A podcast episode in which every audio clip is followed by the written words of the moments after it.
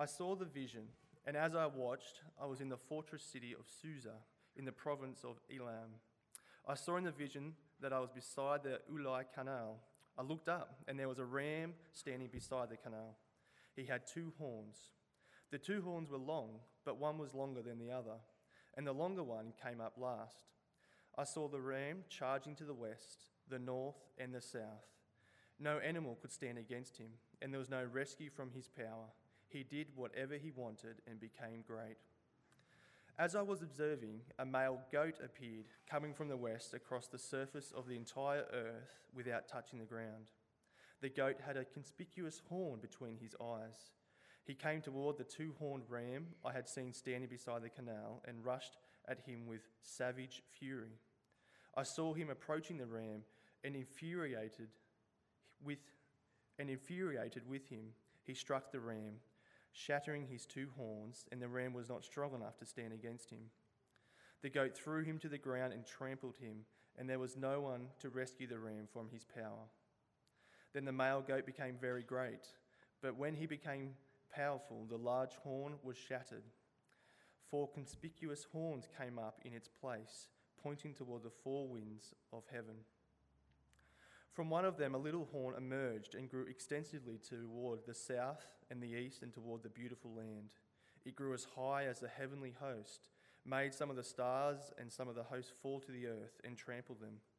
It made itself great, even up to the prince of the host. It removed his daily sacrifice and overthrew the place of his sanctuary. Because of rebellion, a host, together with the daily sacrifice, will be given over the horn will throw to the ground and will be successful in whatever it does. Then I heard a holy one speaking, and another holy one said to the speaker, How long will the events of this vision last? The daily sacrifice, the rebellion that makes desolate, and the giving over the sanctuary and the host to be trampled. He said to me, For 2,300 evenings and mornings, then the sanctuary will be restored. While I, Daniel, was watching the vision and trying to understand it, there stood before me someone who appeared to be a man. I heard a human voice calling from the middle of the, of the Ulai, Gabriel, explain the vision to this man. So he approached where I was standing, and he came near. I was terrified and fell face down. Son of man, he said to me, understand that the vision refers to the time of the end. While he was speaking to me, I fell into a deep sleep and with my face to the ground. Then he touched me, made me stand up, and said, I'm here to tell you what will happen at the conclusion of the time of wrath, because it refers to the appointed time of the end. The two horned ram you saw represents the kings of Media and Persia. The shaggy goat represents the king of Greece, and the large horn between his eyes represents the first king. The four horns that took the place of the shattered horn represent four kingdoms. They will, they will rise from that nation, but without its power. Near the end of their kingdoms, when the rebels have reached the full measure of their sin, an insolent king, skilled in intrigue, will come to the throne. His power will be great, but it will not be his own. He will cause terrible destruction and succeed in whatever he does. He will destroy the powerful along with the holy people. He will cause deceit to prosper through his cunning and by his influence, and in his own mind he will make himself great. He will destroy many in a time of peace. He will even stand against the prince of prin- princes. He will be shattered, not by human hands. The vision of the evenings and the mornings has been told is true. Now you must seal up the vision because it refers to, refers to many days in the future. I, Daniel, was overcome and lay sick for days. Then I got up and went about the king's business. I was greatly disturbed by the vision and could not understand it. This is the word of the Lord.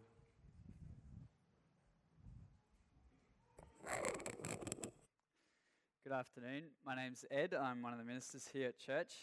And uh, what we just had read to us is um, down the more sort of obscure, funky end of, uh, of bits of the Bible.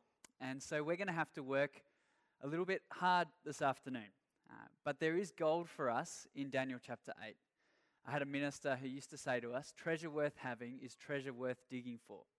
And so we're going to have to work on this, and let's pray and ask God to help us as we come to understand what He wants to teach us from Daniel 8. Let's pray. Father in heaven, open our eyes that we may see wonderful things in your word.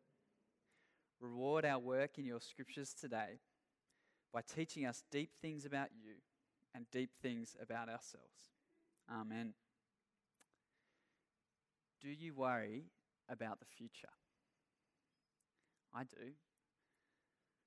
I was thinking in this last week, what's happened? Uh, North Korea has um, exploded a nuclear weapon. Uh, we have a quarter of a million, um, a quarter of a million refugees in Myanmar have fled to uh, to Bangladesh.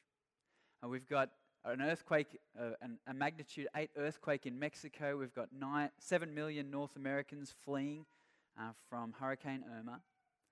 Uh, I'm not sure if you've been reading about the different discussions about the same sex marriage debate. Many of the discussions go on to think about the, the implications of making these decisions. Uh, I read this week that in a state called Massachusetts in, in America, where it's been legalized for 10 years, uh, that there was a father of a kindergarten child who was imprisoned, uh, who was arrested and imprisoned because of his refusal, uh, or his insistence, sorry, to, to have the school inform him when his kindergarten child would be educated about same sex marriage. Uh, and, and he, he wanted the right to be able to pull his child out of that class, and uh, he was refused that right. That's scary, isn't it? Uh, our future, it's a scary prospect to think forward about. And we live in a crazy world. And uh, last week, Paul taught us from Daniel 7 that in spite of appearances, in spite of what we see going on, God is in control. And I think we're okay with that. I think many of us believe that.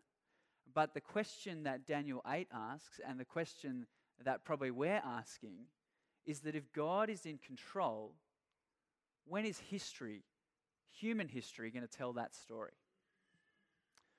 Well, Daniel was asking this very same question, and God's answer to Daniel left him confounded, overcome, and lying sick in his bed for days. God's answer is our big idea today. It's up here above, above me. It's that evil will have its day. Evil will have its day, but God will have his say, and God will have his way.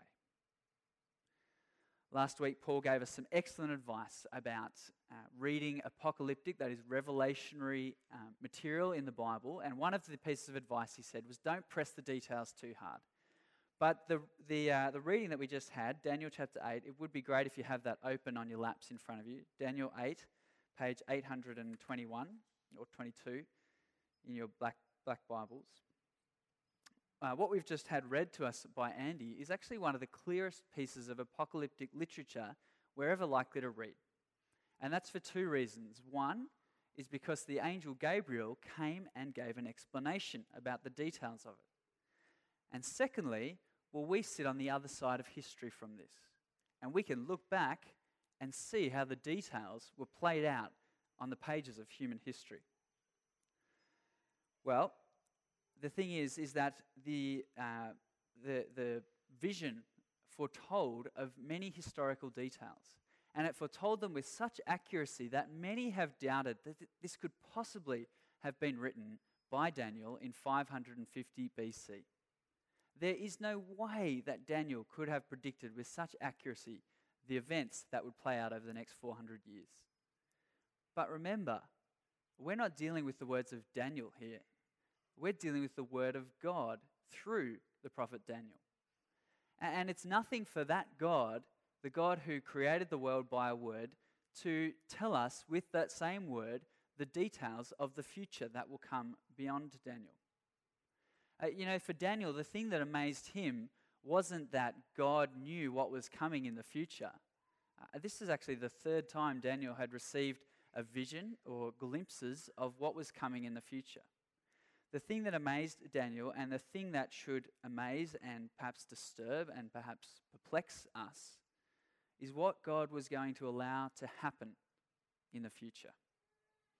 rampaging, and ruthless rulers would be allowed by the God who is in control to sweep across the face of the earth, seemingly unchecked and unaccountable, unstoppable, wiping out nations, proud and arrogant kings, they would rise up even against God Himself. They would trash His sanctuary. They would trample on His people. They would tarnish His name. But in the case of each and every king and kingdom that would rise up, a pattern would emerge. This pattern, the pattern above you, evil would have its day, but God would have his say, and God would have his way. So let's jump into the vision and explore what God tells Daniel it will look like for him to still be in control of history, even though it may not look like it. Chapter 8, verse 1 begins in the third year of Belshazzar's reign. Remember that this writing jumps back a few chapters in Daniel to the events we've had before. And it does make me think that perhaps Belshazzar was a particularly difficult king to live under. Proud, arrogant, insecure, he was a king who would soon be weighed by God on the scales and found wanting. Well, the vision begins in verse 2 over the page that Daniel was in the fortress of Susa. This is a uh, political shift. A, this city would soon become a significant political city in the kingdom of Persia. So already signs are happening that there's change in the air. A change that's confirmed in verse 3 as Daniel looks up and he sees a ram standing behind the canal with two horns. The angel Gabriel tells us who that ram is in verse 20. The two horned ram that you saw represents the kings of Media and Persia, he said to Daniel. Well, uh, the, the, the horns grew, the latter outgrowing the former, that is, the king of Persia rising up above the Medes. And the ram was charging to the north, to the south, and to the west. This vision, it foresaw the conquests of Cyrus of Persia. He conquered the Babylonians in 540 BC. Cyrus was an unstoppable king. His kingdom would have its day. No one could stand against the great Cyrus, Cyrus the Great. No one could rescue from his power. His dominion extended to be the largest kingdom the world had ever seen. Verse 4 concludes Cyrus would do whatever he wanted and become great. That's what it feels like, isn't it? When you read or listen to the news, it just feels like these rulers are unstoppable. Who's controlling Kim Jong un? Who, who can stop Robert Mugabe in, this dictatorship in Zimbabwe? Who can restrain Boko Haram in northern Nigeria? But at the same time, the words that we just read, he did whatever he wanted and became great. Well, some alarm bells should go off for us, shouldn't they, in Daniel? Because everyone else who's become great in Daniel, everyone else who's exalted themselves, have been brought low. And just like the ram would have its day, God had had his say. In verse 5, he speaks of a male goat who appeared, coming from the west, across, uh, coming from the west, sweeping across the earth.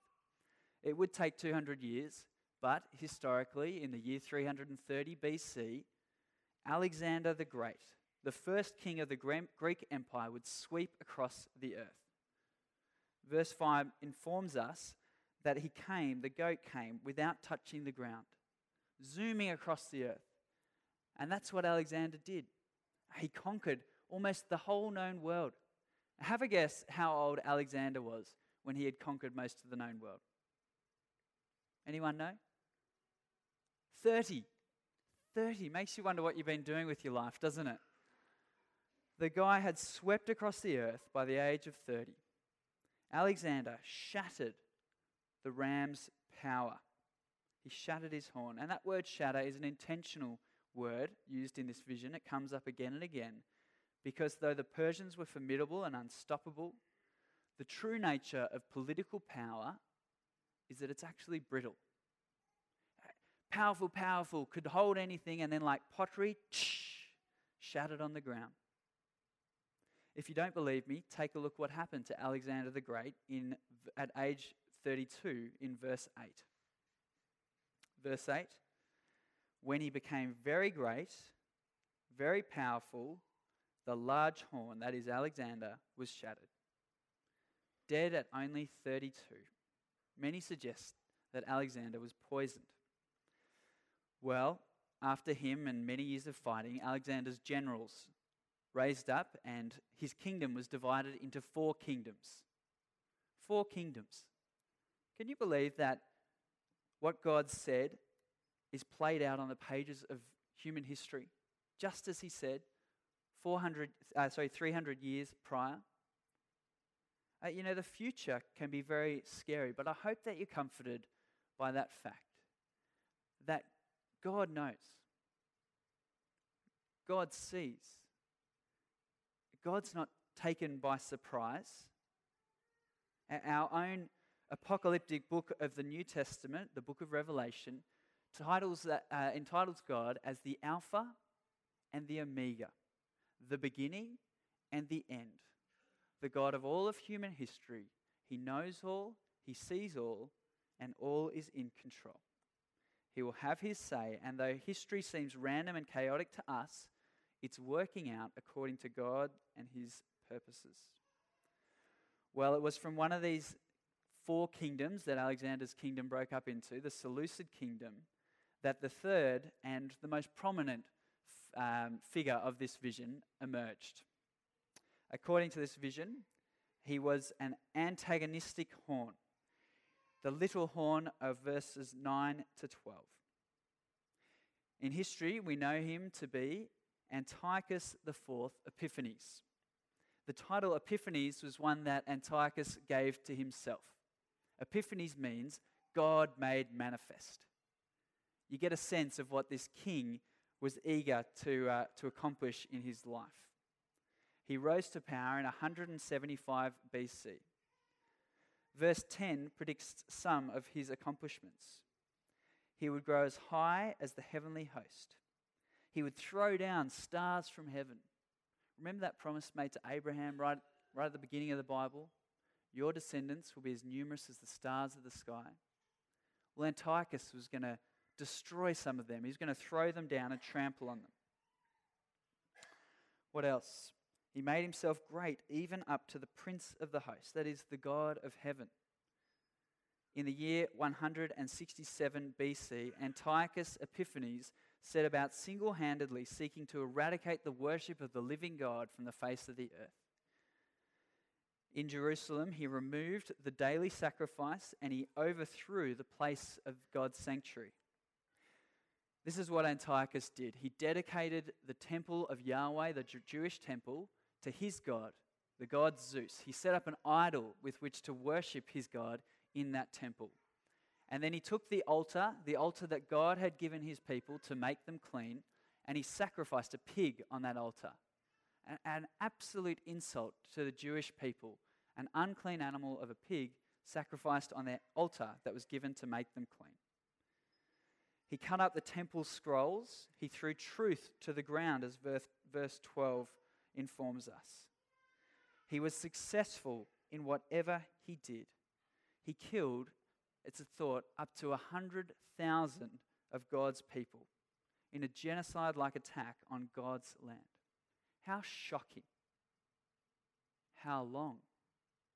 How long, asks one of the angels in the vision.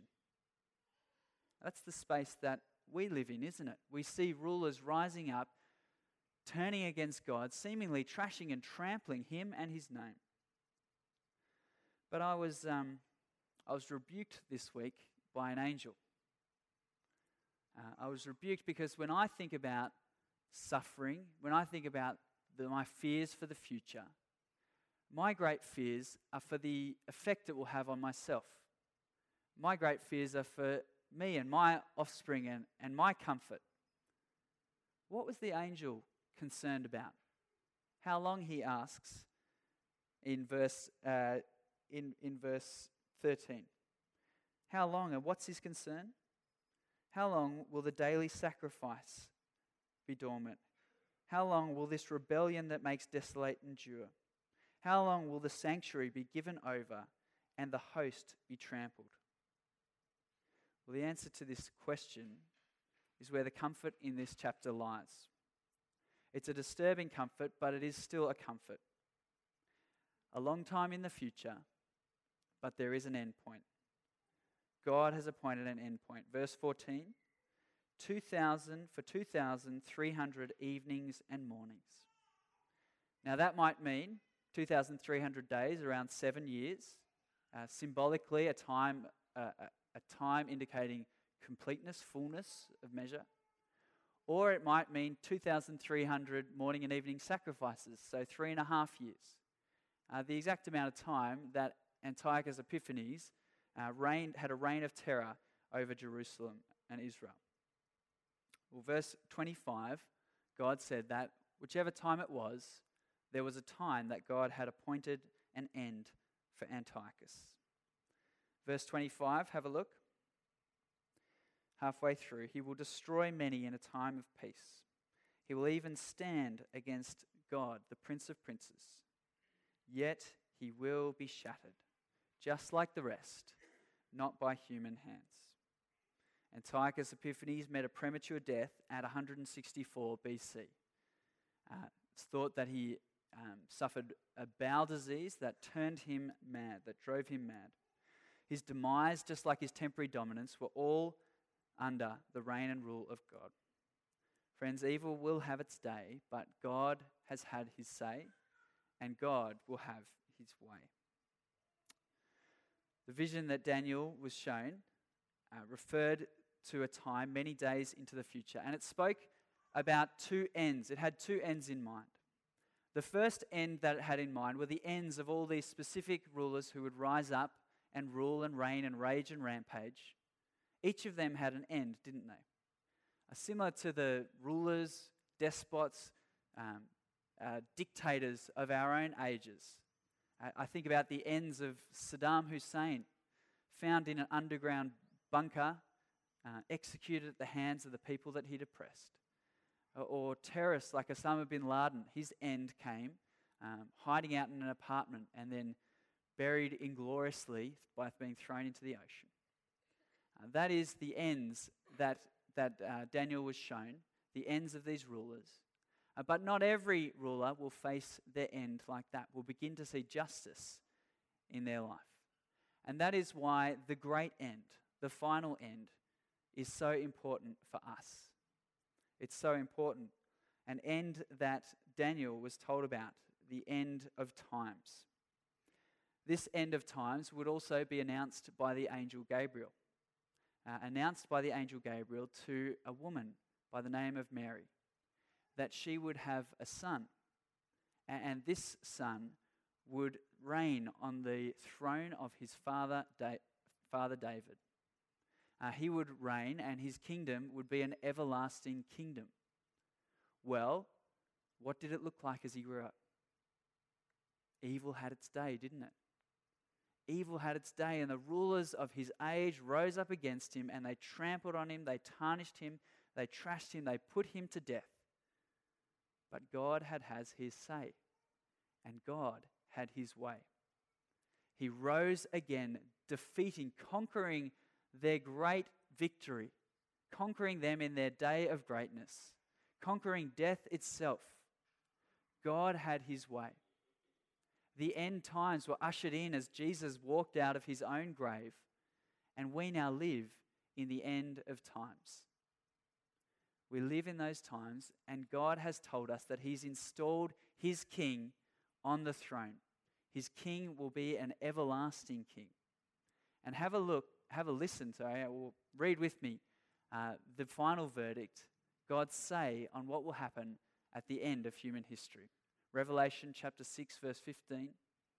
This is the verdict for those who stand opposed to God's king. Then the kings of the earth, the nobles, the military commanders, the rich, the powerful, and every slave and free person hid in the caves and among the rocks of the mountains. And they said to the mountains and the rocks, Fall on us, and hide us from the face of the one seated on the throne, and from the wrath of the Lamb because the great day of their wrath has come, and who is able to stand? We often think that if God is in control of history, wouldn't he be winning in history? Wouldn't history tell the story of God's triumphs? Well, history shows its winner when the pages of history stop being written. When the book is finally closed, God has had his say and God will have his way. God will triumph in the end, brothers and sisters. God has appointed an end for all those who might rage and rampage against him. And that end is to be a comfort to you and to me as we live in the midst of a world that is raging against him. Do you worry about the future? God doesn't worry. God is in control. God uh, will have his say. Evil will have its day, but God will have his way. Friends, be like Daniel. Be courageous. The God who has told you the end will be faithful and true to you as you live in the chaos and the uh, confusion of human history. Let's finish with prayer.